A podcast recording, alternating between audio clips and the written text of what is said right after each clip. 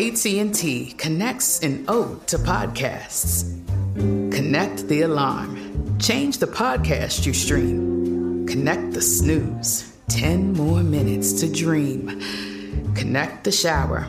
Lather up with the news, sports talk, comedians, or movie reviews. Connect with that three hour philosophy show.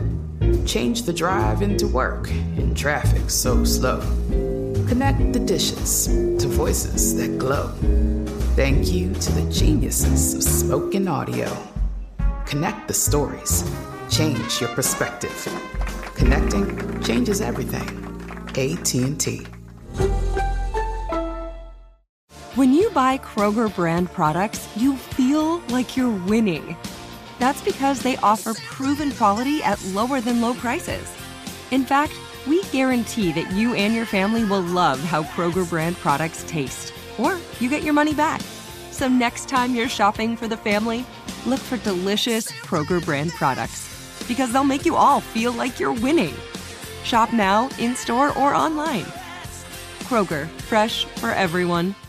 Whether you're a savvy spender maximizing your savings with cashback rewards, a thrifty rate watcher seeking the lowest interest, or a travel enthusiast looking for extraordinary perks, Kemba Financial Credit Union has a visa to complement your lifestyle and unique needs. Apply today at Kemba.org to unlock a limited time 2% cash back on purchases and pay 0% interest on balance transfers for an entire year with a new visa from Kemba. You deserve a card that works for you. Restrictions apply. Offer ends June 30th, 2024.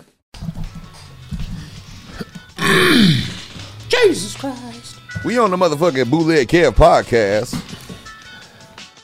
Oh, yeah. Welcome to the Bootleg Kev podcast, ladies and gentlemen. Another one. Shout out to uh, Freeway Ricky Ross came by the show, man.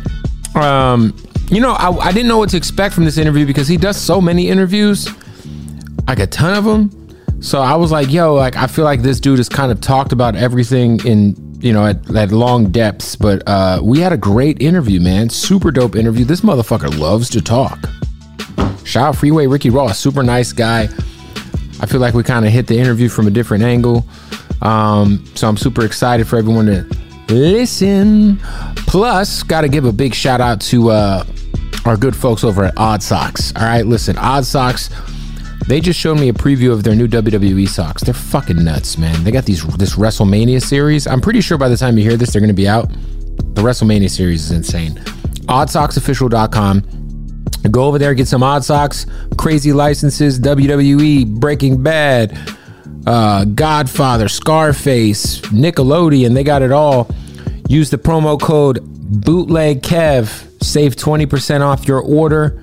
Let's get into the podcast. Bootleg Kev Show, we got a special guest in here. This guy's a legend. Freeway Ricky Ross is in the building. What's up, Kev? Man, it's, it's good to uh, finally meet you. Shout out to my guy Amir who connected us. I feel like I, I, I I've been trying to interview you for so long. I just it just Come never I walk ended up streets. happening. I man. walk the streets every day, man. All you Well, gotta do was just holler out. It's good to finally meet you, man. I obviously uh, I've been following your story for a really long time. Um, you've done such a good job of um, building an enterprise, building building uh, just different streams of revenue since you got out of out, since you got out, man. I mean, I feel like you just you got out and the real work started, right? Yeah, ain't no question. Well, well, not really, because I, I worked when I was in jail. Believe it or not, I did not have enough time when I was in jail. I wanted more time. Really? Yeah, I wished I had more time. Like, So how would you spend your days? Like, in, and in what ways were you still working on outside stuff while you were incarcerated? every day, every day. Um, you know, I was getting schooled by Wendy Day on marketing. Wendy Day's a legend in the music industry. Yep, that Yeah. was one of my personal coaches. You know, we emailed back and forth four or five times a day. Um, I just I just tried to stay touch, you know, in touch with with the streets. You know what was going on, who was moving. Um, you know, you'd be surprised of some of the people that that I was communicating with from behind the bars. Who was somebody? I mean, obviously you mentioned Wendy Day, but were there any anybody else that, um, whether it was actors, directors, artists, musicians that would, would Snoop, Dre. they all reached out? Well, they didn't necessarily didn't reach out. I reach out to them. Yeah. you know, uh, um, I knew somebody with with connections. Bernard Hopkins.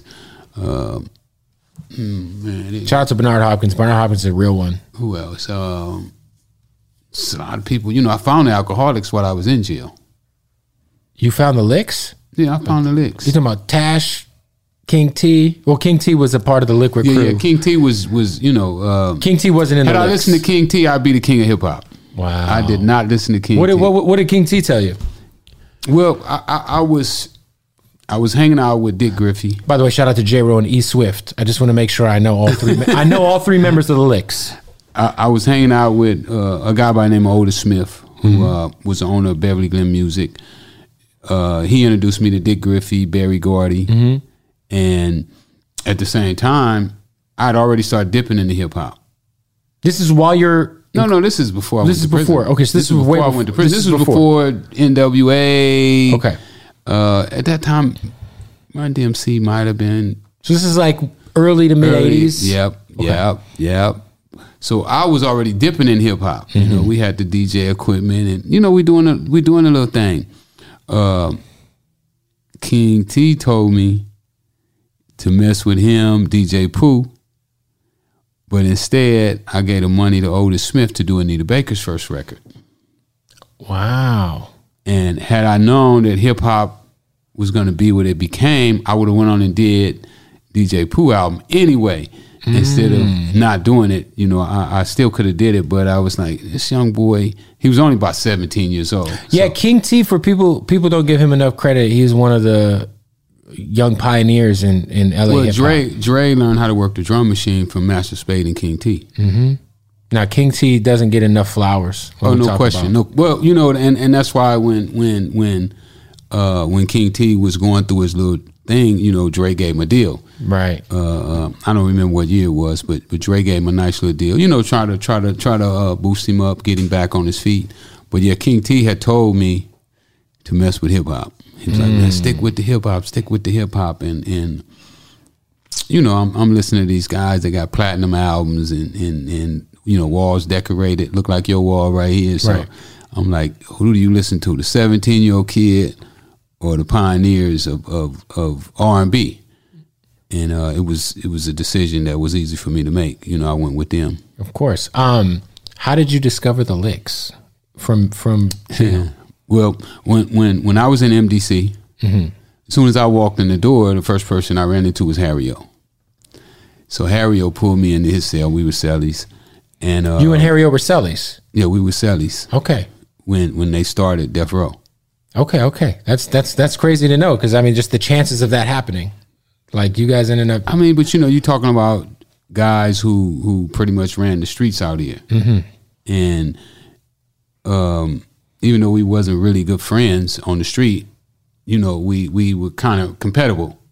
You know, you want to be, you don't want to be in the cell with somebody that you can't talk to, Relate you know, to. you relate to. You know, you want to be with somebody that you can relate to. Mm-hmm. If you're gonna have a cellie, first you don't want a cellie, but if you're gonna have one, you want somebody. to be that- somebody who you could actually be friends with. Or, Yes. So when I leave MDC and go to the pen in Arizona, I get to the pen, they turn on BET, and there there was Snoop and Dr. Dre. 187 on Undercover Cop. What prison were you at in uh, Arizona? Phoenix, Arizona. Or what, what, what, which was it? Buckeye? No, Black Canyon. Okay, okay, It- the name of the F- it's FCI Phoenix is what it's called. Okay. But it's in Black Canyon. okay. Um, so when I saw that, I was like, damn, Harry finna make it. You know, Death Row is finna blow. So I got right on the phone. Man, where King T at? Give me King T number.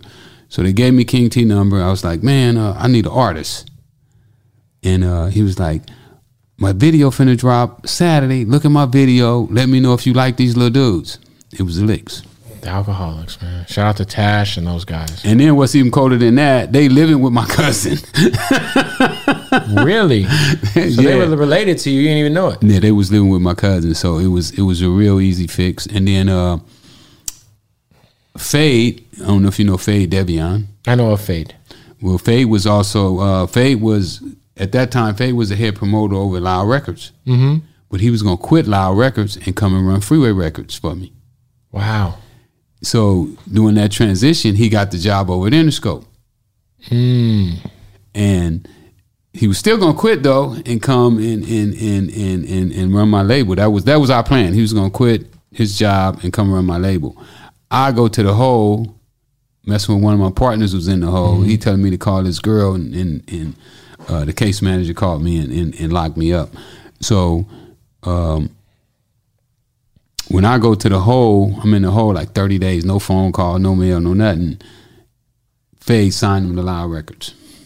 Wow. Yeah, because they ended up on Loud with like Wu That's how they. Tang and That's how they. Exhibit. That's how they ended up on Loud with with uh with uh, Riskins. and they probably could have should have ended up on Freeway Records.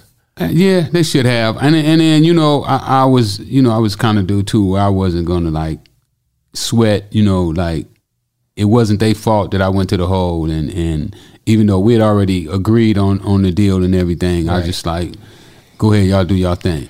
So take me back. You said that you bankrolled Anita uh, Baker's first record. Mm-hmm. So how did? Because you know, obviously, in your position, you have a lot of money that you need to put places, and you need to Yeah, I was looking for I was looking for legitimate businesses. Things to get me out of the dope game. of course. I, I didn't want to be in the dope game. So how how does this Anita Baker story happen? Because I mean, obviously, you told us you linked with. Um, I'm, you just said his name. I'm sorry. Um, Otis Smith. Otis Smith. when I was in high school, and, and another mistake I made, not being young, you know, not really understanding business at the time, I was a tennis player. Okay. Otis Smith had a son that he wanted to be a professional tennis player.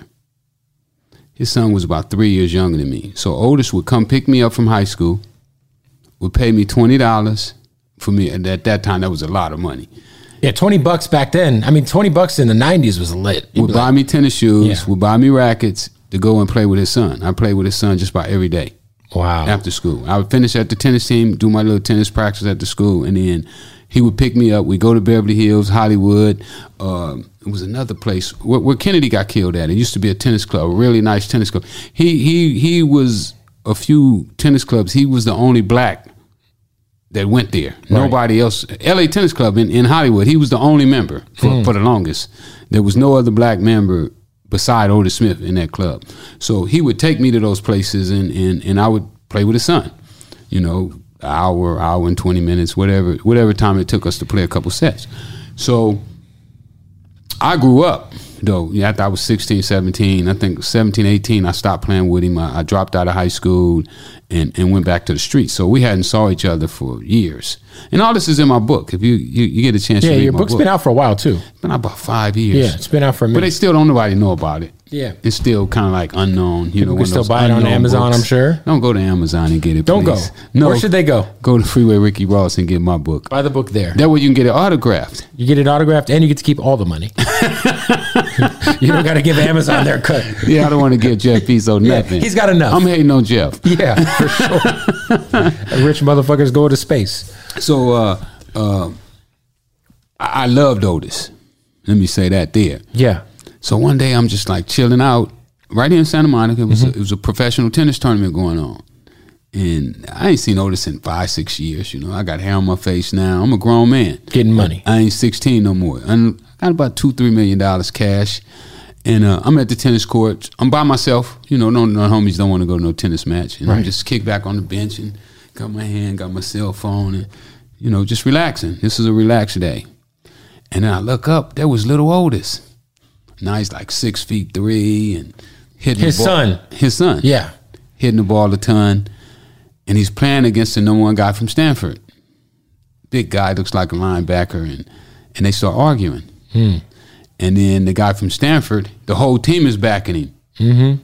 Otis, he's playing at UCLA, the only black guy on the team. Right. Nobody backing him. He's by himself. I said, man, I better get some help. So I got on the phone. I called all the guys. I was like, man, some some white boys finna jump on me out here in Santa Monica. Come at boo boo boo. You know, they was in L.A. We in Santa Monica. They was there in like five minutes. I heard motorcycles, tires screeching, and It's a hell of a. That's a hell of a time to so to get that far. As soon as they come, the kid who who little Otis is arguing with hit the daddy in the eye. Bam. And then my guys is coming over the fence. I see them coming over the fence and they looking at me like, he do that? And and they don't even know Otis, but they just know it's a black guy and a white guy Right, right, fighting. So and then I just gave them the nod and and they wouldn't handle their business. So um, when they broke it all, I went and broke it all up. I didn't want none of my guys going to jail. So that relationship kept It started all over again It started all over from again. that day. So Otis don't even know that I did that for him. Right. Like he don't know who what happened. He just know, man, damn, somebody saved my life because he was finna get massacred. I can imagine. So uh, then the tennis coach, my high school tennis coach, comes up. He's the one that introduced me to Otis because he knew I needed money in high school. So uh, they started talking, and, and I'm just standing back to the side listening. You know, glad to see my old coach again. You know, because my coach was nice to me. You know, he, Right. he, he he he helped me out a lot in life. Um, so Otis started telling him about the music business because I never knew. I just knew Otis drove a brand new Rolls Royce convertible. You know, I'm in the '70s, like. Right. I don't know what you do. You know, I don't even care what you do. Right. Just keep giving me them 20s. Mm-hmm. So he was talking to Coach Smith about the music business, and then he's like, "Man, Rick is the one that uh, you should be talking to. He got more money than Sin." And and uh, he Otis looked at me, and he was trying to figure out did he know me. He's like, "Little Rick, man." He's like, "Little Rick." I- he was like, "Yeah." So then I came over, we shook hands, and he's like, "Man, it's been a long time. I'm gonna take you out for dinner." And uh, then the coach said, he probably want to save your life out here. so the relationship started. The next day, he took me up to his office, you know, showed me all the plaques, you know, Johnny Taylor. Right. He found Rick James, you know, uh, his list, he, he just, he was just decorated. So I was already dipping in hip hop right then. You know, I was messing with some local rappers here, and I had I had some rappers from Chicago I'd already sent for that eventually signed with Russell Simmons. what was their names? Six pack or something like that. There, uh, they didn't get big. Right. Just, Okay. You know, they got a little mediocre. Yeah. li- Local, you know, local celebrities. So, um, Otis started talking to me about this girl that he was going to produce, and he needed the money to produce her. He didn't even have the money to send for her. I, I gave him the money to send her her ticket from Detroit to come out here, and uh, we got her apartment up in Hollywood Hills, and uh, just started from there. Anita Baker. Anita Baker. I never got into the business though. You know, I just gave him the money. Here, here's the money. Here's the money. So uh, Did you get a return on your investment? no, she jumped the label. She. Oh, okay. Okay. Okay. She jumped the label. Went to um, I forgot the name of the label. I paid for the attorney to sue her. Oh wow, it's crazy because like I think so many people have kind of like based on I guess the misconception that like Snowfall is like directly about you, even though they didn't they couldn't say that because they didn't drop the bag off that they should have probably dropped the bag off for you. Well, they might be getting ready to drop it now. You know, I got the phone call. They want to. They want to sit down. they want to sit down. Mm-hmm. In terms of what though? I don't know. In terms of like bringing you into the fold. They just told me they want me to come to the studio. What we gonna talk about? I don't even know. The Snowfall producers or the network or the show? I mean, obviously John Singleton passed away. Rest in peace. They say that he say he was a producer. I mean, but it's, it's it has to do with Snowfall or is it separate? No, they snowfall. I mean, I mean, because I mean, listen, when if anyone who's familiar with your story, I mean, like it, Well, they they know they changed commercials when when they aired the first commercials on Snowfall. My fans gave them the blues. Hashtagging John Singleton, Snowfall. I mean, uh, FX, all of them. Hey, this is Rick's story. Y'all stole Rick's story. yeah, I mean, obviously it's not the same because then they, then you could sue the living shit out of them. Have did you try to sue? No, I thought about it. I talked to a few lawyers. It, it it's it's a tough suit. It is a tough. It can be one. It's a tough lawsuit. It's a tough lawsuit. you Um, know, uh, intimate domain. You know, I got so much stuff in newspapers. right And, and, and- right right right so- right So, it's a tough. so if case. you think about like the show uh, uh I, I, I mean as far as the first season i guess like i guess how much of that do you feel like was really I didn't watch it. you didn't watch it okay I, I I only started watching the show after I got the call from Dave, and he wanted me to come be a part of his podcast uh, after the snow. Before that, I never watched Snowfall. I, I probably had glanced, you know, passing by and and, and, and and seeing it on TV. Now I did have dinner, uh, uh, lunch with Franklin before. I was at uh, Whole Foods downtown one with day. the actor yeah, the english guy uh, uh something idris is his name i forget his first name yeah, I don't know his name, but uh, seems like a nice I'm guy trouble with names. seems like a nice guy Very nice guy. I like him. so you guys had dinner Lunch. Lunch. You guys had lunch. Did he like try to pick your brain or, or how was that just- combo? He, he, would, uh, I was sitting there because I didn't know who he was. Okay, because you're like, I don't even watch the fucking show. I don't watch the show, Yeah. so how would I know who you are? Yeah. You know, and he walked up and he was like, "You, Mr. Ross?" And I was like, "Yeah." And uh, my managers were sitting there and they was like, "That's the guy from Snowfall." And I was like, "What?" And I was like, "Sit down. You can sit down." And so he sit down and we just started talking. He was like, "Man, I don't know why John ain't got you on the set and." I would do a much better job if I had you around, and you know, we just went through the little thing. You know, he probably was blowing a little smoke too. You know, Of course, of course. He runs into you and he's like, "Hey." So, uh, but it was a cool conversation. Uh, um, and and you know, we just got up, after we finished eating, we just got up and we we, we went our separate ways. So, because obviously in the show, like it's, it's very much kind of like I mean, I'm assuming there wasn't a bunch of tennis players in your hood where you were growing up at, right? Uh, I mean, for for black tennis players, we probably had the biggest black population of tennis players maybe in the country. You go from, were you a good student in school? Terrible. Terrible student, good athlete though.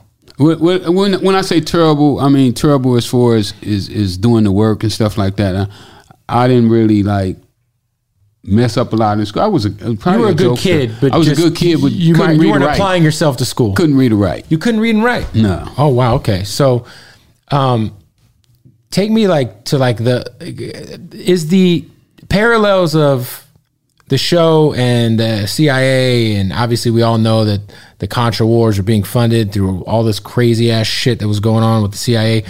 Was that is that part accurate in terms of what you were dealing with with your plug and all that shit? I didn't know. I didn't know that my guy was a CIA operative. You didn't know until you were incarcerated. Right when when when uh, Gary Webb broke the story, is when I found out that the guy I'd been getting my drugs from was a CIA operative.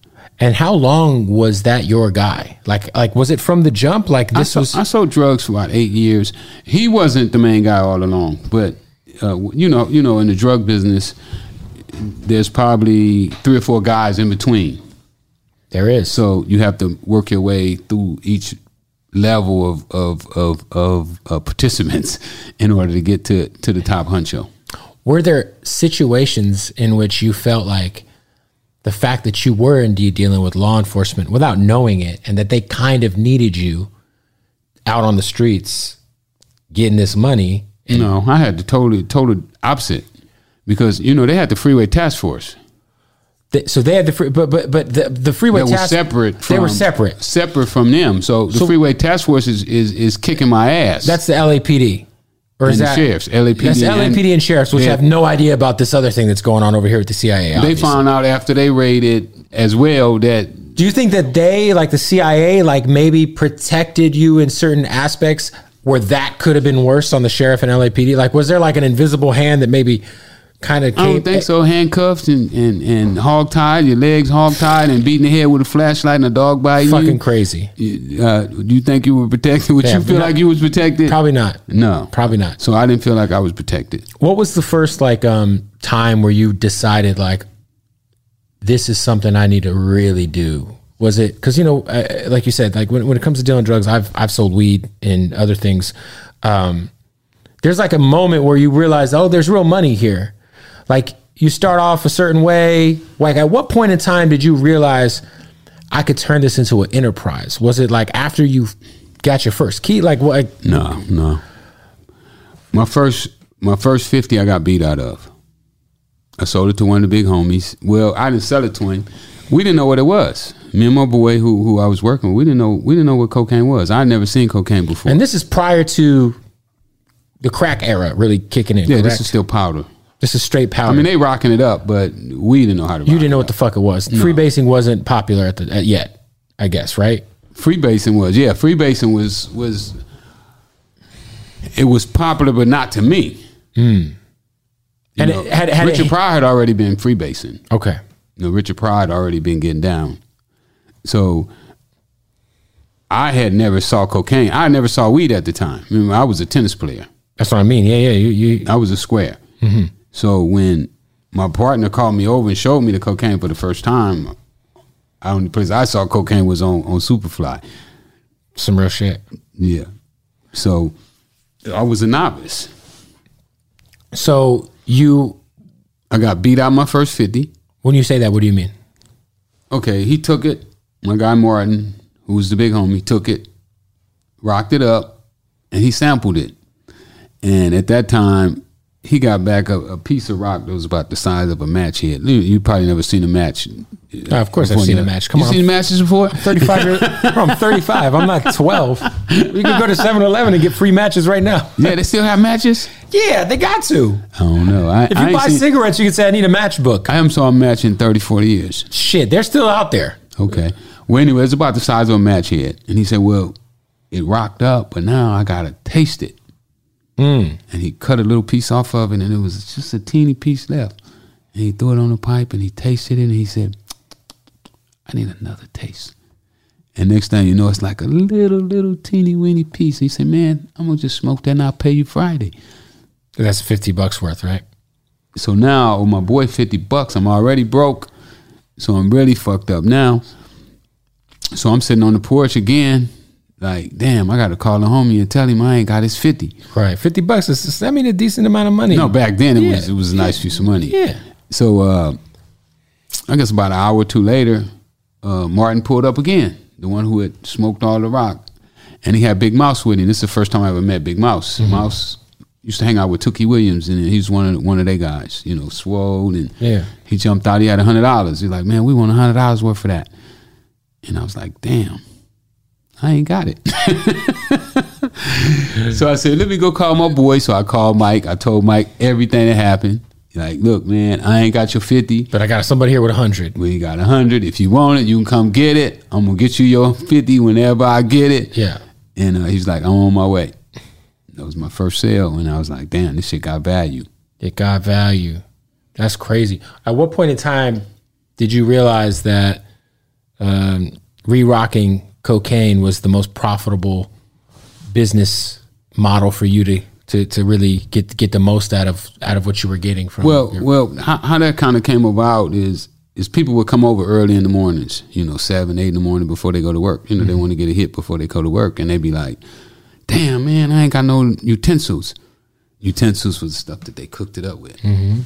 and I was like, "Oh, I got a bottle," and I would let them use my bottle, and, and they cook it up, and and then I was like, "Damn, won't I just have it ready rock for them?"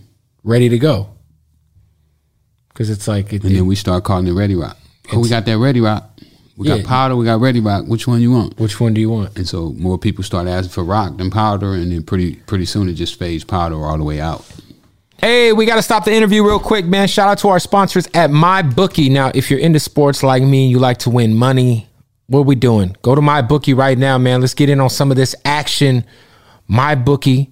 Go sign up, get the double deposit bonus. This is what this means. When you sign up in MyBookie right now, all right, whatever money you deposit, they're gonna match it. They're gonna double it for you up to a thousand dollars, but you gotta use the keyword, the promo code bootleg. That's right. Use that promo code bootleg when you sign up at MyBookie. They're gonna double your deposit.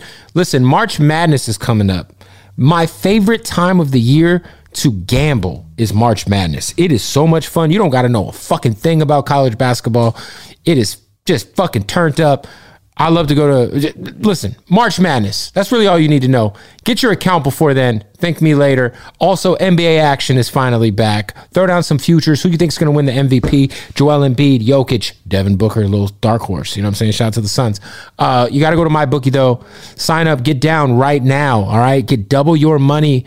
Double your deposit. You put in a thousand, they're going to match that. Give you a whole nother thousand to gamble with. MyBookie ag use the promo code bootleg double your deposit. My my own close family members had their bouts early on in my childhood with crack but crack is like one of those things that like i i feel like when you when you see the things people go through to get it and they know that it's detrimental to their lifestyle but they still go through all those things and they still put it's almost like being a crackhead is like a real full-time job just to get high it's like it's like it's like if you wake up every day and your goal is to get crack it's like that's like your full-time job. No, that job becomes your that become your goal. Yeah, I saw people quit. You know, before I started selling crack, would quit jobs that we would have killed for. right and it's like And like, I'm quitting, man. I'm finna come out there and work with y'all. Like, homie, you ain't gonna make it out here in these streets. did you ever try it I tried it for about two weeks.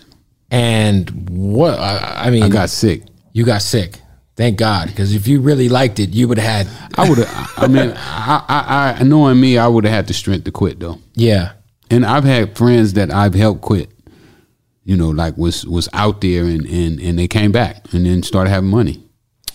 yeah, it's crazy because you think of like some of the, you know, I guess when you think of being a drug dealer, the moral, I guess the moral uh, line that you're walking, where it's like, okay, at the time you don't understand in 20 or 25 years from now how you're going to be necessarily affecting All the yeah, the, the outcome. crack era. Absolutely. Like you don't know that when you're living it because it's it's it's You know, you can't see. There's I no mean, nobody, historical nobody context. really knew though, because yeah, no one knew, right? Nobody knew about crack at that time. Yeah, it was, still something new, and I'm sure it started off as people doing it recreationally. Because I have friends like Brian Sampson, shout out my guy Brian, who did crack in the '80s. He used to say he used to just freebase before he'd fuck. He'd be like, "Oh yeah, we used to do it in the '80s, but like we didn't really know it was crack yet. We just called it freebasing." Right. No, you're you're absolutely right. So like people, uh, I think it started off as something where And the people who was doing it all had money. Because you figure, had- yeah. you figure back then when when when when I started, a gram of cocaine was worth like 350 375 for a gram. So everybody couldn't afford to freebase. extremely rich and, and and at the time there was no ready rock so people had to buy that and then do that shit on their own like you said right, Right. do you think that you were Eat the, the basin. They used to eat the base. When I you first the- started, they was eat the basin. Were you um were you think you were the, one of the first people who, who decided to pre-package it and have it ready the ready rock I don't aspect know. You know, LA Times said I was the first crack millionaire. You know, um, and you know, it's hard to say because you know, we don't keep stats. You know, we just we just be trying to stack as much money as we can. do you feel any sort of remorse or guilt just kind of knowing like your part in in the crack ep- epidemic Well, you know what? People ask me that, and and I used to contemplate with how, how to answer that question, but I know how to answer it now. Uh, I did an article with a, a young lady in uh, Chicago from the Chicago Tribune, and when she headlined her article, she said, "No regrets, only lessons." So I learned a lot from uh, being in the cocaine game. Um, you know, I'm happy with myself right now. You know, I'm happy with my life. I'm happy the way my life turned out. You know, uh, even my prison time. You know, uh, I accept that as being part of Your journey. Uh, of, yeah, of my journey of my uh, rites to passage, and and who I am right now. Had I never uh, been involved with cocaine, I couldn't be who I am today. You know, I wouldn't be able to do the things that I'm going to do in the future. uh, were there ever little things that happened where you were dealing with your plug that might have like that in retrospect you think back on or you thought back on when you realized that they were indeed you know CIA or whatever nah, were there ever like little things where you're like you know what now that now that I know that this it kind Nah, of nothing makes like sense. nothing, like nothing like what they're doing on snow on snowfall. Uh, you know, I'm looking at these guys. They like walk through locks, doors, and walls, and you know they got super senses. You know, they can just like figure out that somebody's watching them, and Right. like. No, that shit don't really happen in the dope game. You know, we just like normal motherfuckers. We make mistakes. You know, forget shit. Um, but nah, Um, do you remember the like the time you you you knew for the first time you had a million dollars? Because I feel like that first million's got to be memorable. I mean, there was times where you were making three million dollars a day, right? The, the, the hundred thousand, my first hundred thousand was more memorable than Your than- first million. Yeah, than my first million. Uh, because you know, w- w- the dope game is it's kind of funny because once you make a hundred thousand, it gets really easy to make a hundred thousand. That's a lot of people don't know that, but To get to an ounce was tough. That was like like pulling teeth out to get to an ounce of cocaine. You know, to save up twenty eight hundred dollars. Like, wow, I ain't gonna never get there. And then once I did it, it was like four ounces and ten ounces, a hundred ounces. You know, just like kept spinning. And, and that's the same way with money.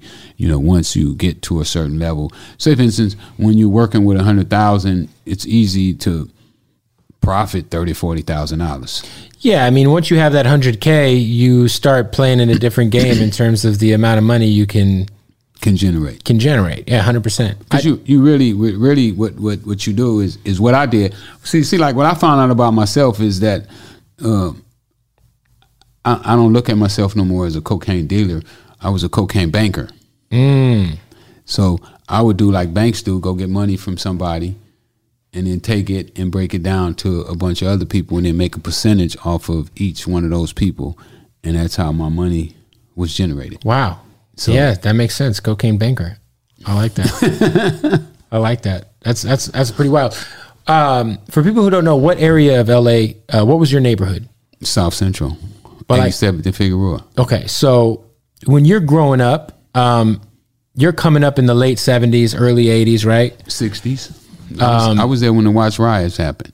That's crazy. Yeah, I That's saw the history. Watts riots. Yeah, I was there. I saw the burn, baby, burn. You know the the army tanks rolling down the street. The army men. I mean, you were there for the beginning of what we, you know, is, is you know, we live in LA, so we're fully, uh, at least, I, you know, obviously both of us, but a lot of people um, culturally think of LA. They think of the two biggest gangs in the world are the Bloods and Crips in terms of just culturally, right? And like, I feel like your come up, you were actually kind of there before Bloods and Crips were world famous. You were probably running a lot of those blocks before it became like a thing. Well, no, they was there before I started selling cocaine. So they were there already. I'm just I'm just curious, like that uh that I remember when the Crips and Bloods played football against each other wow. before they were enemies. Uh, I remember the first person that got killed at the park. You know, we we had all all all my little crew. We had all rode our bikes to the beach, and uh, we we we sneak you know sneak and ride our bikes to the beach because we was only about ten years old. But uh, back then, you know, you could you could run around L.A. and didn't have to be you know worried about nothing happened to you. I wouldn't let my ten year old kids r- run the streets now in L.A. But of course. back then we did it. You know, about ten of us, fifteen of us, we get on our bikes and we just ride to the beach. And we were coming back from the beach this night, and it was just before uh, dawn. You know, was still the sun was still up a little bit. And when we got to the park, we see the park taped off and cops everywhere. And it was like, "What happened?" And then uh, we found out that one of the Crips killed the blood Which is that's so wild. over a football game. Over a football game. One of them's tooth got knocked out and And from there it was just it was started a fight. escalated. And then the other one went to the car and got his gun. That's so crazy. What um because it would have been easy for you to get sucked into that life, right? I wanted to be a Crip. You wanted to be a crip. Yeah. What When I- was it when that I was about twelve? I was gonna say, what was it? Because because you know you're obviously running your enterprise later on. Was it easy to navigate, kind of being independent, if that makes sense? Well, you know, I was I was a kid. I was only twelve years old. So, I just mean in terms of when you started to finally kind of get into the streets. well, when I came back to the streets, though, when I quit playing tennis, I was a grown man. But I mean, I mean, did you still have to kind of deal with some of those politics? of- Yeah, but they was my homeboys. Okay. I went to school with them. It's like my neighborhood is like the Crips is right here on on Figueroa, and then you go a block or two over, it's the Bloods. Right. So it's only like it ain't even a quarter mile between you know the two sets.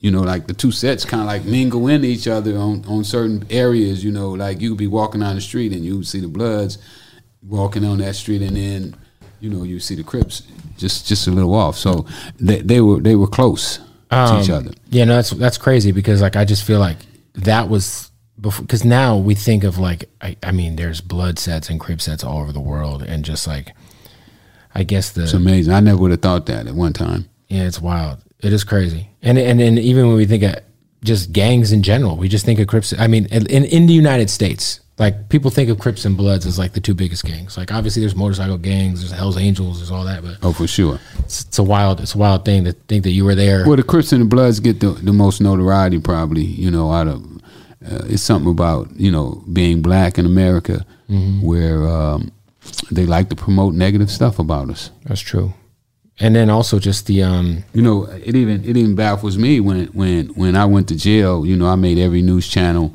in the country, Nightline, Dateline, 20, 20, 60 Minutes. Well, I've been out. I spoke at Stanford University, Yale, not Yale. Um, That's not on Dateline. That's not on 2020. Yeah, they're not. They're they not. haven't said nothing about it. Of course not. Yeah, I mean it's the same way and, that like and, and and for me, I'm like, you got a guy that was illiterate. Now he's getting paid to talk at Stanford University, USC Law School, UCLA. I mean, if that ain't some amazing shit, What is? what is? For a guy who couldn't read, couldn't write now, the universities are paying him to go and talk to the smartest students. I'm like, what the fuck? It's just it's just this society, man. It's like when we when we think of like when you turn on the news, like they're not talking about the good shit going on. They're only talking about the shit that's And that's the stuff that really like, like, like even I, I even broke down the John Singleton situation, right? Mm-hmm. Because I, I knew John fucked with me. right. He fucked with me for real. You know, I, I know when motherfuckers faking. Of course. So me and him sit down, we chopping it up, we done ate together. So I know that he he liked me. Yeah.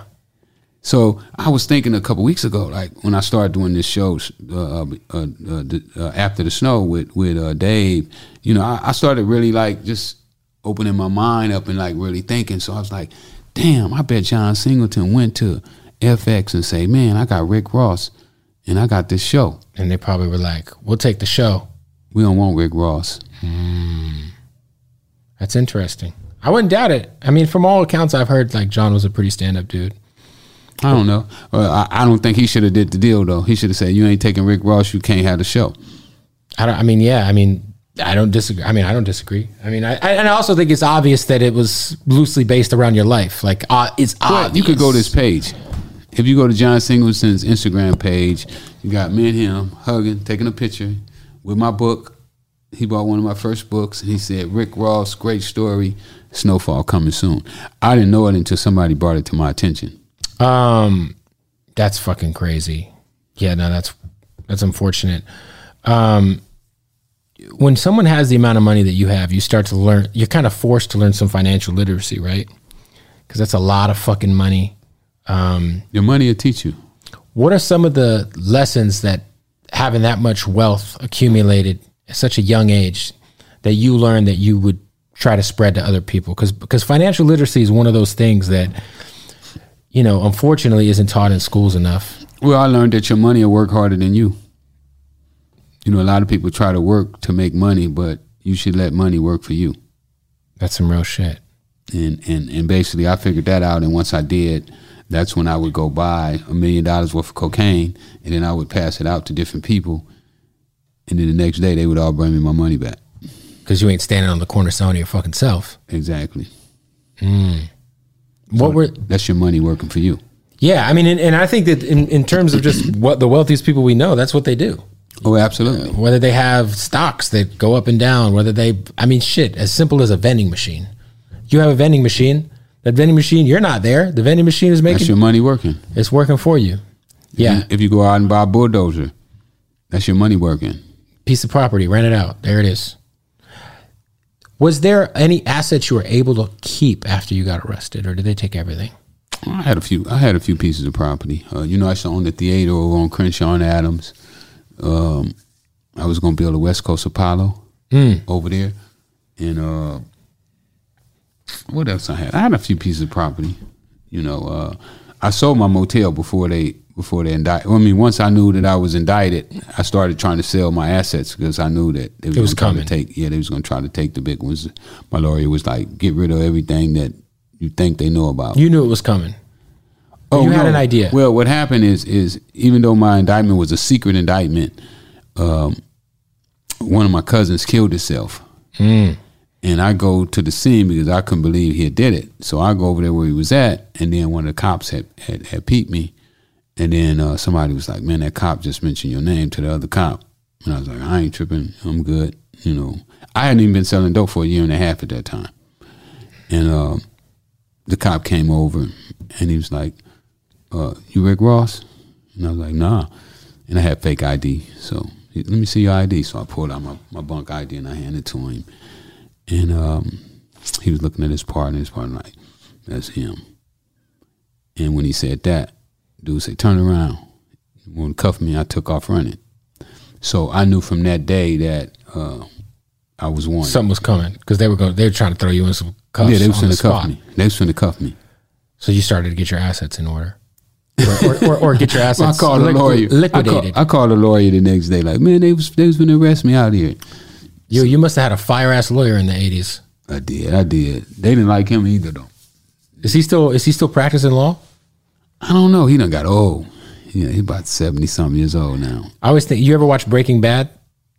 I never watched it. He he's got this the guy. He's a big meth dealer, and he's got this like go to lawyer, Saul Goodman. He's like a crazy guy, but I can imagine being your lawyer in the '80s had to be a stressful and also profitable gig to take. Yeah, he made a lot of money. I bet he. I, I bet he did. I bet he did. He kept us out of jail though. You I bet he did. That was that was the most important thing is keep my guys out of jail. that had to be nice to have somebody like that in your corner to kind of guide you through the legalities of like, hey, Oh, yeah, yeah, If you're he's- gonna put, he- if you're gonna take your money and put it here, do it this He way. really one of the best things he ever told me was uh, I go to him and I was like, man, these cops playing dope. Planning dope. Yeah, they was planning dope on us. Yeah.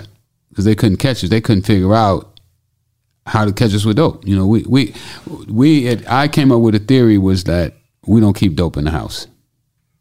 We bring it in the house, we wear it up. As soon as we wear it up, we throw it in the trunk of a car, put the car down the street at, in front of somebody else's house. So they was never gonna catch us with dope unless they called us like right during that time that we was weighing that, it up. that specific instance. And then Yeah. we start weighing it up at three in the morning, four in the morning, you know, like odd hours of the, of the day when, when most people would be asleep. So people wouldn't see us going in houses or something like that. Because, you know, people would see me sometime and recognize me and be like, oh, that's Rick Ross. So we just started doing it when most people would be asleep, so nobody wouldn't really recognize us. So the cops couldn't catch us with dope. And back then, it wasn't no conspiracy, you know, like, uh, well, conspiracy. Somebody got to get caught with some dope with a conspiracy, or Right. somebody got to come in and say that you had some dope. But anyway, uh, they started planting the drugs on us. They started raiding the house and would literally take dope out of their pocket and plant it in the house, or take bags of, of dope out of their trunk of their car. and so, how did your lawyer tell you to navigate through that? Well, when I told him about it, he didn't believe it. You know, California, man. Yeah, no, no that's a crazy thing. Yeah, ain't nobody doing no shit Yeah. like that in California. So he said, if if if I knew some cops was was was crooked like that, there, I would hire a private investigator to investigate the cops. That's what I did. So you would hire a private investigator. Now, this would be pre them planning drugs or after. They'd already been planting drugs. They had So- planted drugs on my people already. They hadn't planted drugs on me. And you knew who these cops were. Yeah. So you would say, that was hey, the Freeway Task Force. They was named after me. so you would hire a private investigator to investigate those cops. Yeah. And just get get shit on them. Yeah. That's great. What was the craziest thing that your PI dug up on a cop?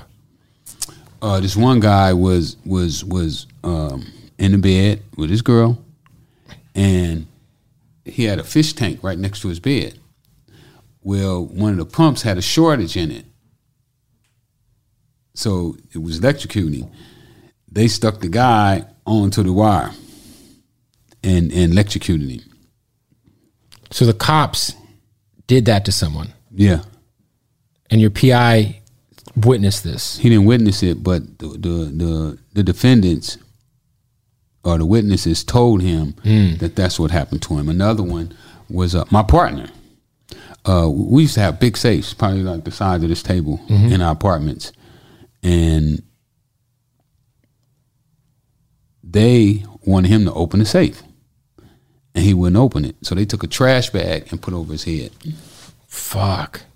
Some real torture and shit to try to suffocate. They got indicted for that, for putting a trash bag over over his head, smothering him. Wow.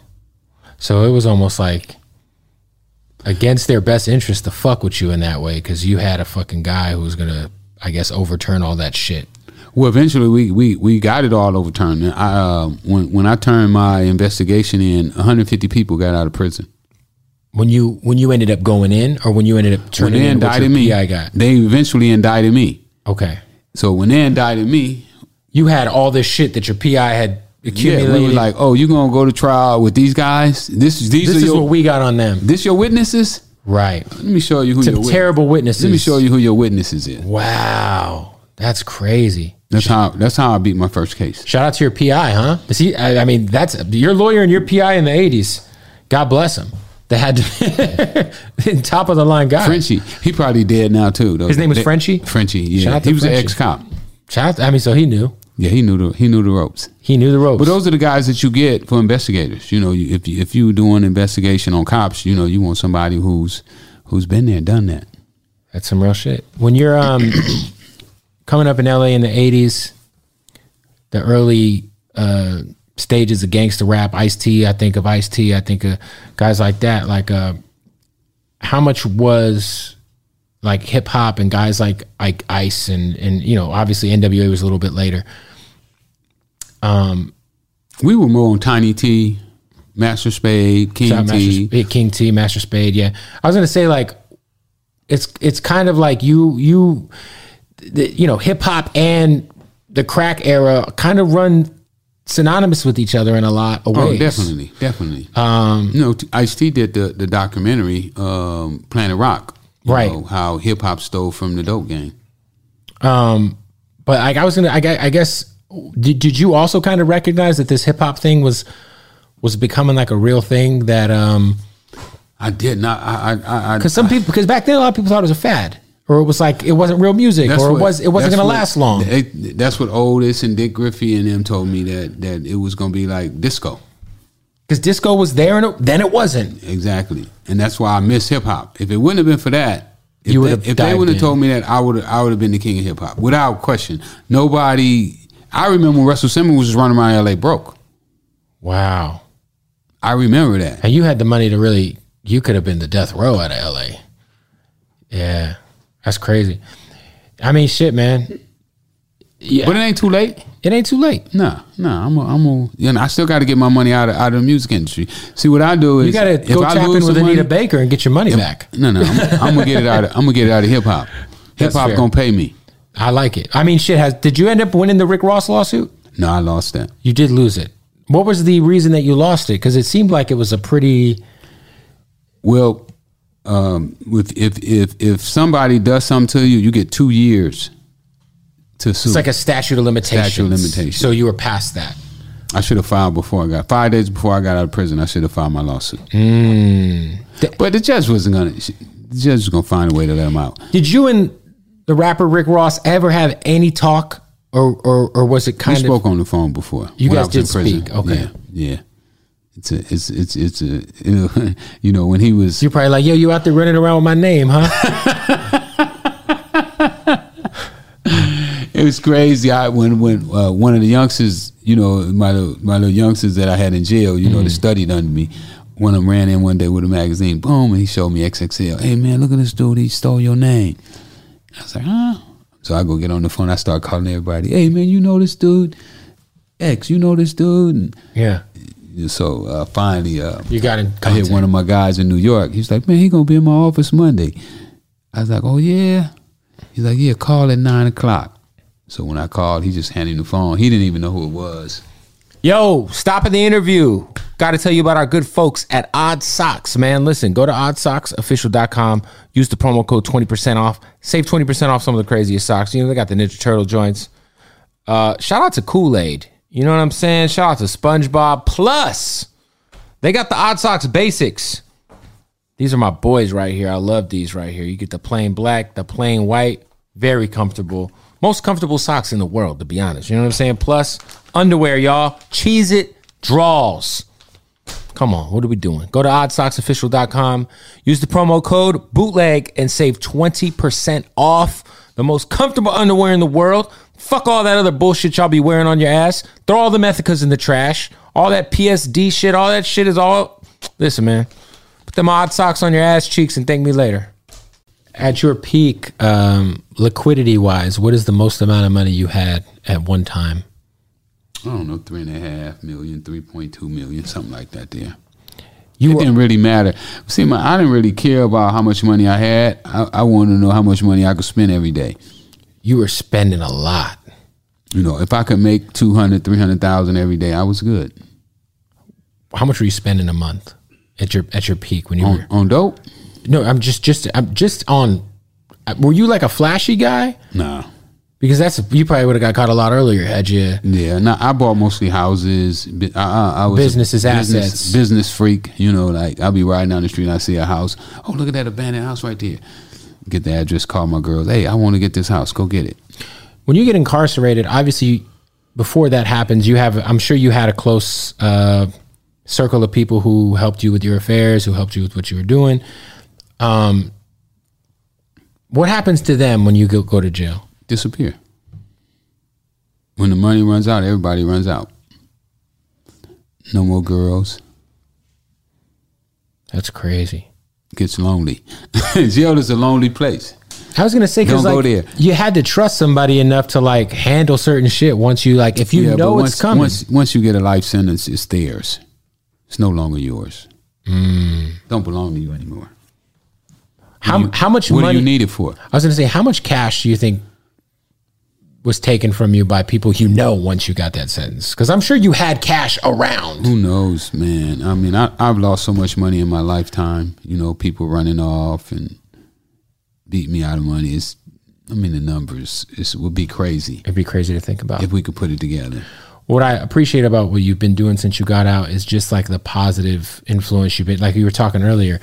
Um, you know, I feel like your story is an inspiring one because a lot of people might be in that position that you're in and give up or I ain't gave up. I'm I'm going full steam ahead. well that's what I mean you got out and just it, it- you just picked right back up well, no, I, I picked up in jail. I taught myself how to read while I was in jail. I said- I mean that's a that's, That's a, how I got out. I, I got myself out of prison why did they why did they let you out early because I told them that uh, they had they charged me under the three strike law, and I told them I wasn't a three striker. mm. And then I showed them I wasn't a three striker, and then you had to get out and they had to let me out. that's a beautiful or thing go against their books. And one thing about them, they don't like going against their books. Once they write it on their paper, it's hard for them to go against those. So um, when I was in prison, I went hard, man. I didn't. Uh, I read over three hundred books while I was gone. what's the most important book you've ever read I would say the three most important: give me the three Think and Grow Rich by Napoleon Hill, Richest Man in Babylon by George Mm-hmm. it's a great book and As a Man Think by James Allen. And those books um, allowed me to go back over my life in the dope game and break it down and to see how I could use those same skills to do the things that I'm doing right now. Richest Man in Babylon. They made us read it in high school. It's, What? It's Where you went to high school at? Phoenix, Arizona. That should be that book. I, I believe that book should be in every school in this country. Economics class, right? But it was a, it was a for people who don't know, you should go check it out. It's really extremely basic principles of financial literacy, but not told in that specific way. I guess if that makes sense. Yeah. Like the how you should spend money, how you should save money, like you know. All my guys, I, I, I ask all my guys to read it. You know, my boxers. And it's not a long book. no, it's a short book. It's a very short, easy read. Everyone should go check it short out. book. So in the terms, rappers that I work with, boxers that I work with, uh, anybody that want to work with me, uh, my assistants, I ask them all to read those books. um, now that you're, you know, you got the the book's been out for five years. We talked about that. You're working with I got another book I've been out about a year. what like give us the grand scheme of everything you have going on now. Um, you know, the books. Uh, the movie is is budgeted.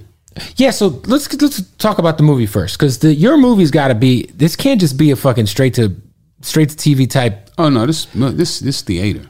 This has to be uh, when we think about how big Snowfall is. And I know that Snowfall, I mean, officially isn't about you, but the movie's got Everybody think it is. the movie's got to be fucking crazy. Absolutely. Like you, Michael B. Jordan or somebody crazy got to play you. I don't know. Who. I like I like the uh, I like that kid uh, Childish Gambino. Childish Gambino would be crazy. Donald Glover playing you would be I think crazy. he would kill it. I don't disagree. That's what I was going to ask you. Like you're, he's the hardest guy in the world to get it. I've been looking for that guy for three years. I mean, he is a very eclectic human. he is. No, His, nobody knows him. his show Atlanta is amazing. If, I don't know if you've seen it. It's good. I haven't saw it, but uh, I, I just I just like his demeanor. You know, I, I think that he could uh, that he could pull it off. I just don't want to see your uh, your movie ending up like the Gotti movie that John Travolta starred in recently because that was straight to Amazon and it was terrible. No, I don't want to go straight to him. Your story is so crazy. It's got to be bankrolled. It's got to be. It's got to just be we a. got Mo- a nice budget for a black movie. it's got to be a moment, man. It's got to be a moment. I'll tell you that. We got Reginald Hudlin directing. Dope. You guys haven't casted it yet. No, we haven't cast it yet. Are you guys gonna make the movie and then shop it around, or do you guys already have distribution? Uh, my friends have distribution already. Okay. Yeah, they got a put deal.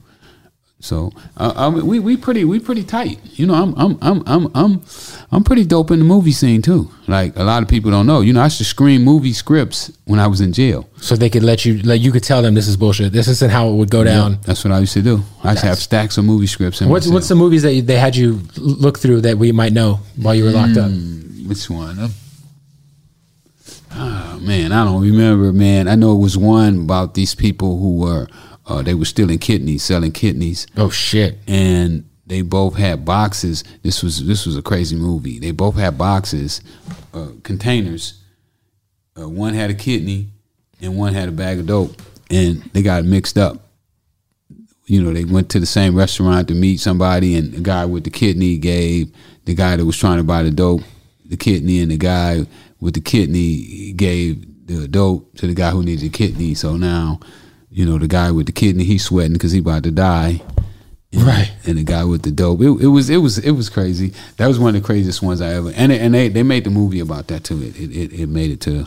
So the movie's coming. Um, you're obviously speaking at a bunch of different places, which is, I think, Yep. I'm doing that. Um, the weed shit. yeah. Matter of fact, I just just come from out working on my growth spot yesterday. I've been work. I'm I'm building a forty thousand square foot growth spot right now. That's got to be so ironic and weird to be like, I just got the. I mean, obviously, it's cocaine and weed is two separate things, but I mean, weed in in your day was For me to have a license, you know. Like, yeah, and you're like out here like getting selling drugs legally now. Yeah. Yeah. It's a beautiful thing. and I want a dispensary. So so I got a dispensary coming soon. Um, you know, uh, the music I'm working with Dom Kennedy now. Dom's a great guy, Man, Dom. good friend. Last week I had lunch with uh, James Fauntleroy. Matter of fact, two days in, a, in one week. You know, Nice. I'm with James Fauntleroy for two days in one week. So that was like, damn, who get to do that? You know what I'm saying? Of course. Uh, private restaurant, you know, private restaurants where Yeah. they tape your phone up. You know, you can't take pictures when you're going to the restaurant. So, um, you, you know, I just, I, I, I just found out how to get myself in places that most people can't get in. You know, and right now I got the champ with me. You know, he he, he flew out here from Detroit. Come on, man, In- Come on let me in. introduce you, to him. You're gonna have to jump over the cord. This is one of my young, one of my young guys. I'm advising him. He's a fighter What up, and, and a rapper. Fighter and a rapper. Yeah, artist, all entertainment. Oh, Wait, take the mic. Tell, plug your shit, man.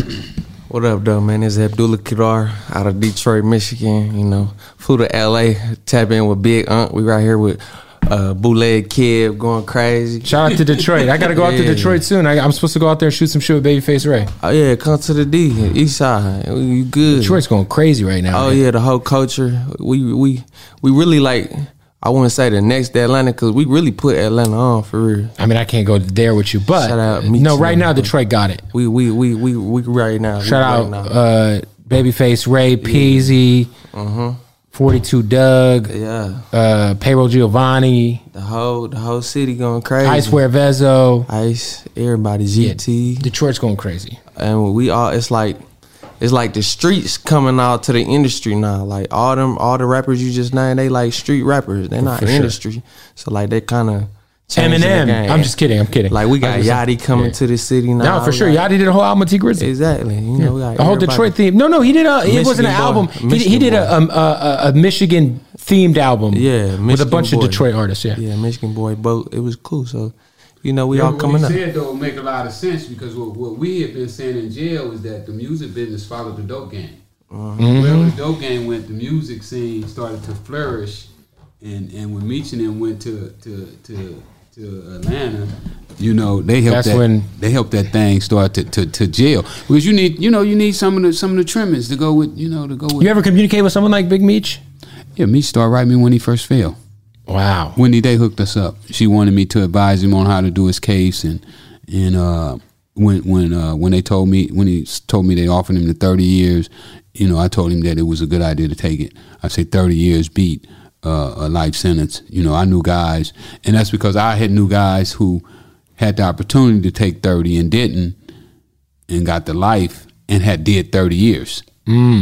So so you can do thirty, but you couldn't do life. Right. So sometimes, you know, you might look at it like, oh, that's a lot of time. But at the end of the day, you got a date. You got a date, and thirty might be 25. might be Misha already, 20. Misha already, he probably only like three years to the house now. That shit's crazy. You know, he done did that shit. So you just think that he could have, you know, he could have went hard and, and, and got the life sentence, and, and we'd be like, oh, he ain't got no date. Did 50 Cent ever try to reach out to you to, to do? Yeah, Fifty called me the day I got out of jail. Because I feel like he's been doing such a good job of, of telling the BMF story with his show. You Yeah, know, but we, we wasn't able to put nothing together. You know, uh, he might be able to do a much more accurate version of what Snowfall is, but like having you directly involved, maybe. No, I, I can do my own movie. This You is know, true. I know enough about. I read enough books on, on producing movies. That's You true. know, I read about four or five books on producing movies. When I go talk to them, you know, I, I met when I got out. I met with Ari Emanuel. I met with Jeff Berg, Spencer Boomer, Everybody. uh, Michael Lynton. You- The, the four biggest guys in Hollywood. You know, going to Fifty Cent, that's like a step down. 100%. I feel So, you. so once I meet the top guys and, and they didn't show me, you know, I didn't think none of those guys was that smart. That's fair. They couldn't even figure out how I got in their offices. They're like, wait, who, like, How'd you get here? That's crazy. I was like, I was invited. So when it comes to working with someone like him, and you, you're helping advise him, like what are the what are some of the things that you're doing for for for somebody like your guy right here? Well, well, what, what I'm, I'm showing him is is that a lot of these guys, they're not their own men. You know, they they don't make their own decisions. They they don't really think for themselves. Uh, they got other people basically. They're almost like puppets. You know, when when you look at most of these guys, they they can't they can't do what they want to do. Mm-hmm. You know, like with me, I do whatever I want to do. I go when I want to go. I go to sleep when I want to go to sleep. I eat what I want to eat. Nobody pays my bills. I pay my own bills. Mm.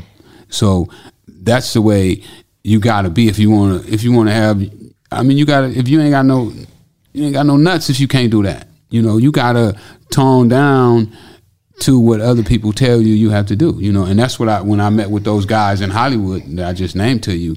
You know, uh, Ari Emanuel tell me that I'm gonna have to be listening to Mark Wahlberg. No, I don't have to listen to Mark Wahlberg. You know, I don't have to listen to nobody because I already knew that I was gonna get out here and and, and, and blaze my own trail. You know, I get my mine out the streets twenty dollars at a time. I just stack them twenties up. You ain't got to give me, you know, a hundred thousand.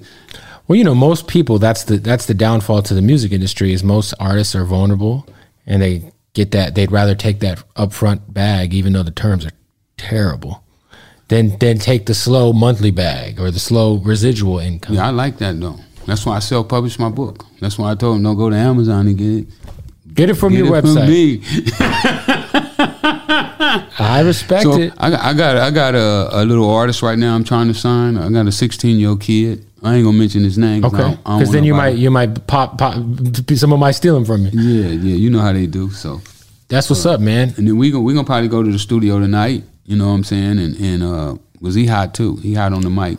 Are you Not only in- can he fight, but he he can rap too. Are you getting back into uh, real estate at all? I am, but I'm I'm a wait. You know, um, uh, I got my credit right, and, and you know now with my with my marijuana grow, you know I should be making A lot of money. million million and a half a month. You know what I'm saying? So Something like I get into real estate then, something like. and and that's real estate. You know, my building, I own the building. There it is. So- and that is so- definitely so that's real, estate. You know what I'm saying? Did you Uh, ever franchise any shit like any like? Did you ever have like a Subway or like a McDonald's back in the day? Nah, nah, I didn't know how to do that. You know, you, you and I, I was a ghetto boy. Okay. You know, I, my mom didn't.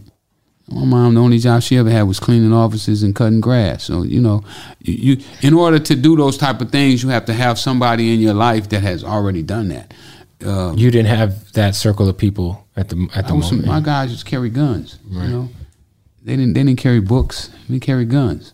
So when when when you have people who's coming from those lifestyles, then you can't expect anything else from them. And that's why I, I feel it's so important for me to be successful because there's so many young men, you know, like him who need somebody like me to to show them how far they can go. Like don't don't limit yourself to just this. You know, the world is yours. You can do anything that anybody else in this world can do. And and that's how I feel and, and that's what I try to teach my guys is that don't let nobody muffle you down and tell you how far you can grow and how far you can go because they don't know what you can do. Facts. You know, I don't know what you can do. You know, so you have to be the one that tells yourself where your limits are and where you want to stop. Uh, last thing I wanted to ask you about because I feel like what's going on right now with fentanyl and all the overdoses and people getting turned out over all these opiates, it's probably like the craziest like surge of like a drug that's kind of like taken over in terms of like national media attention, probably since crack in the 80s, right? Yep. When you see the what's going on with fentanyl right now and like how a lot of these pharmaceutical companies are kind of skating because they're the source of the problem, and you know, really, um, do you see the parallels and kind of what was going on in the 80s to what's going on now with fentanyl? Well, fentanyl kills its customers. You know, with crack, we didn't kill our customers. I, I didn't want. I didn't want my customers to die. I wanted them to live because I know as long as they live, they was going to be bringing me that money. And if you're killing your customers, you, you know, almost like the cigarette companies, you got to recruit. Yeah, I didn't want to recruit. I just wanted to keep the same people keep coming. Keep on repeat customers. Yeah, we keep repeat. We always think of people who will sell stuff to get crack. What's the most random thing someone brought to you in exchange for crack? A, a dope, a dope smoker, not somebody who was was trying to sell, but like, what's the craziest thing someone showed up to, to you with and said, "Hey, take this. I need this. I need I need I need my fix." Man, people done offered everything, man, from their wives. Someone offered you their wife. Yeah. Did you did you take it? No. No. No, it was my homeboy. Your homie offered you his wife cause to get his fix. He thought I liked his wife. So he's like, "Yo, you can fuck her. I just need some crack." Exactly. What the fuck? That's crazy. What was what's the craziest thing you accepted? How about that? I didn't. I didn't really. I didn't really have to because uh, I you didn't- weren't on that. You weren't on that I level. didn't stay on the streets long. In the transition. I was on the probably, I was probably on the streets about two, three months. Right. You were at, by the by the time you were really getting it going, you would you didn't even the hand to hand shit was was was over. My hand to hand was real short. You Yeah. know, I, I was able to. I, I got lucky because when I started, my mom when my mom put me out the house, I moved in with my cousin. My cousin stayed right around the corner from a PCP spot. So all the guys who sold PCP smoked crack. that's crazy. So every time they would get hundred dollars, they would come and see me. So mine went from making twenty dollars to five hundred dollars a day, like really quick. As soon as I found when I met the PCP guys, all the PCP guys, you know, it's like ten or fifteen of them out there. So now I'm making hundred dollars from each one. If they make four hundred dollars that day, they're gonna give me a hundred. No, that's crazy. Someone offered you their wife. That's pretty wild. Yeah. I can imagine that. There's yeah, that's wild. Well, listen, man. Um, is there anything going on like this very moment you would like to promote? Yeah, we got a uh, we got a big fight up in Philadelphia on the twenty fifth of this month with my man Bashan Champ. Okay, Y'all be checking him out. Another one of my guys. Um, you're working a lot with fighters. Well, that's my my main passion right now. The weed, the weed, and what what my passion is to take over boxing. Did you get any pointers from J Prince? No, Because J Prince had his his bouts with you know obviously managing Floyd Mayweather, and Jay, Jay, you know Jay doing his thing. I mean, we're gonna we're gonna probably be more like com- competitors because we gonna be we gonna be going for the same guys. You know, pretty soon my guy's gonna be beating his guys up, and and anybody else's guys. You know, we, uh, we we want them belts. We want to be the best guys, and, and not not for the money because we already gonna be rich. You know, we finna we finna have more money than sin, but we just want gonna want to go in the ring and, and, and beat somebody up. You know what I'm saying? To so the boxing skills. is so the the 25th. It's in Philly. The fight. in Philly, yeah, So be on the lookout. Uh, and it'd be it'd be streamed on FITE TV. oh, I got FITE TV. Oh, you got FITE TV? Well, Yeah. you, you get to see it. I um I think I saw a fight. Uh, what was one of the? It was one of the Paul fights where he fought. I think Tyron Woodley was on there. That was on FITE TV, right? One of those were. It was the one that wasn't on Triller. It was on FITE TV because that shit's on my Well, TV. anybody anybody that want F I T E. if they want to know exactly where to get it, they can go to my page, freewayrickyross.com. Boom. Or Freeway Rick on Instagram, Freeway Ricky Ross on Facebook, and uh, TikTok is Freeway Rick, and Twitter's Freeway Rick. What's your what's your what's your social media? So if anybody want to follow you, On my Instagram, packboy.ppk, man. Tap in with your baby. There it is. Uh, across all platforms. You feel me? We here. We, we taking over this year. It's gonna be a good year for us. there it is. Appreciate you uh, and your time, man. thank you, Thank man. you, that was a brother. good Yes, interview. sir. You asked me some different stuff. All right, we was off camera. You were talking about. Uh, I asked you about doing Joe Rogan. You said you were the one of the first Joe Rogan interviews. How many times have you done the Joe Rogan show? Twice. You say you were like number eighty or something. Yeah, I, something like that. I was right in that number. I might have been a, a, a little earlier than that, maybe even. So I go on Joe Rogan's show, right? And uh, I'm fucked up at the time. You know what I'm saying? They just took mom's house. You see my documentary when they put us out of our, up our Yeah, mom's. yeah, yeah. I, I, I, I've seen so- it a long time. So they just yeah. they just put us out the house and um, I go do the Joe Rogan show. But you know, I, I'm wearing it with, with you know, like fuck it. I, I when I left prison, I was already like shit. Whatever I got to do. If I'm homeless, sleeping in the car, I don't care. I'm gonna win. You know, like I'm just a muff billionaire sleeping in the car. So when mm-hmm. I go to the Joe Rogan show, I was like, man, Joe, I'm fucked up. And he was like, man, you need a T-shirt. And I almost put my head on the table, like, oh, mother, a T-shirt, man, give me some money. Yeah. I need a, I need a, I need a boost. So I leave the show, man. I'm walking downtown, and uh, this young white kid come up to me, and he's like, "Hey, Rick, I heard you on the Joe Rogan show." He all geeked and shit like that, and I'm like, "Oh man." He's like, "Man, I got an idea for a T-shirt," and I was like, "Oh, another one of them motherfuckers, right?" And uh, he said, "The real Rick Ross is not a rapper." And I say to myself, that's the corniest shit in the world. But I always, one thing I notice about me is I keep an open mind. Mm-hmm. You know, even though I might feel like a certain way, I ain't mm-hmm. gonna like just say like my way is the only way. So I said, uh, all right, let's do it. The dude say, I'll print the t-shirt, I'll design and everything. I don't know who this kid either, right?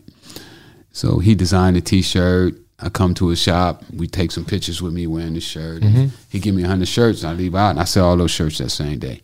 Wow. So at this time, I got Joe's direct number. I can call Joe whenever I get ready. Yeah. So I called Joe. I was like, "Hey man, you know you told me to do that T-shirt. Well, I did it.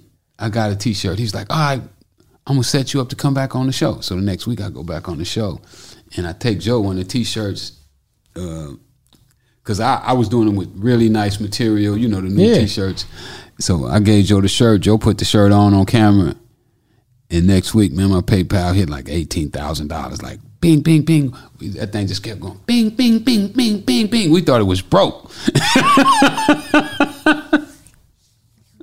Eighteen thousand dollars was in my PayPal, man. We went and got us apartment, and uh, I ain't looked back since. So that that moment kind of helped. At that time was was you needed that money. I mean, that Oh was no, we was fucked up, man. I had two babies. I had two brand new babies. Me and my girl, because I wanted to have a son as soon as I got home, because I knew my time was running. You know, I'm, I'm an old man now. And- right. So as soon as you got home, you got to work. well, I, I never, I've never raised a kid. Right. and and I've always wanted to. You know, like I mean, you know, you could say I raised my younger brothers, but I slipped on them because I would let them, you know, go and do their own thing. But with my babies, they don't get to do nothing. It's like, Of course. you know, straight. So, Joe Rogan wearing that T-shirt kind of Oh, oh my out goodness! lot. I, I can't even say how many shirts that thing sold because IRS gonna be on my ass. When you it, it did so well. That T-shirt did so well that, that right now it's like five or six websites that's bootlegging that T-shirt. that's so crazy. I feel like I've seen it like at the swap meet for sure. The real Rick Ross is not a rapper. Yeah. you, you know I, I still wear it. Oh, it's there. There it is, right there. I still wear that joint. Go to the website and buy one right now. Do you, when you when you, uh, someone who's known Joe Rogan as long as you have, and you see the controversy with uh, you know what's going on with him, you know what are your thoughts on that whole I don't think Joe's a racist. You know, I mean, a lot of people said. I mean, I used to use the N word.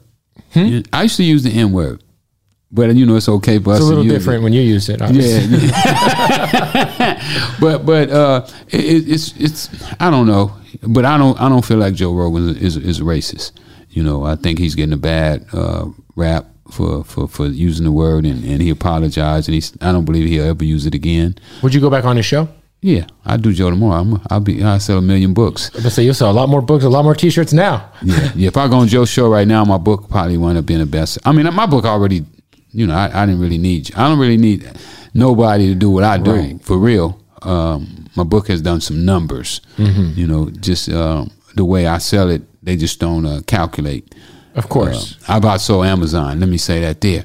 You know I'm saying? I ain't gonna let Amazon sell more of my books than I sold.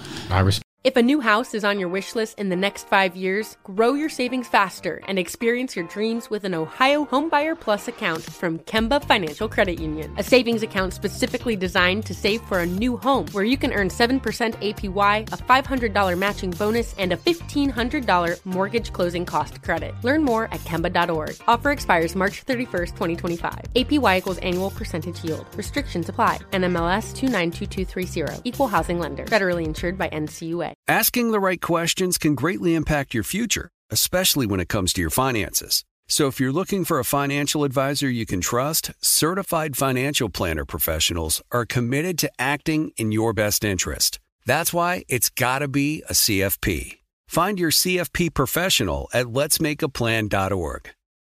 Zero Foxtrot isn't just a brand, it's a way of life. Founded and operated by veterans, Zero Foxtrot's unique apparel and gear echoes the grit of the warrior culture. Zero Foxtrot dedicates itself to producing content, honoring the sacrifices of forgotten heroes of the past, and connecting history to the present. Embark on a journey with Zero Foxtrot today at zerofoxtrot.com. It's not merely our products, it's about the ethos that we embody rugged, resilient, and timeless.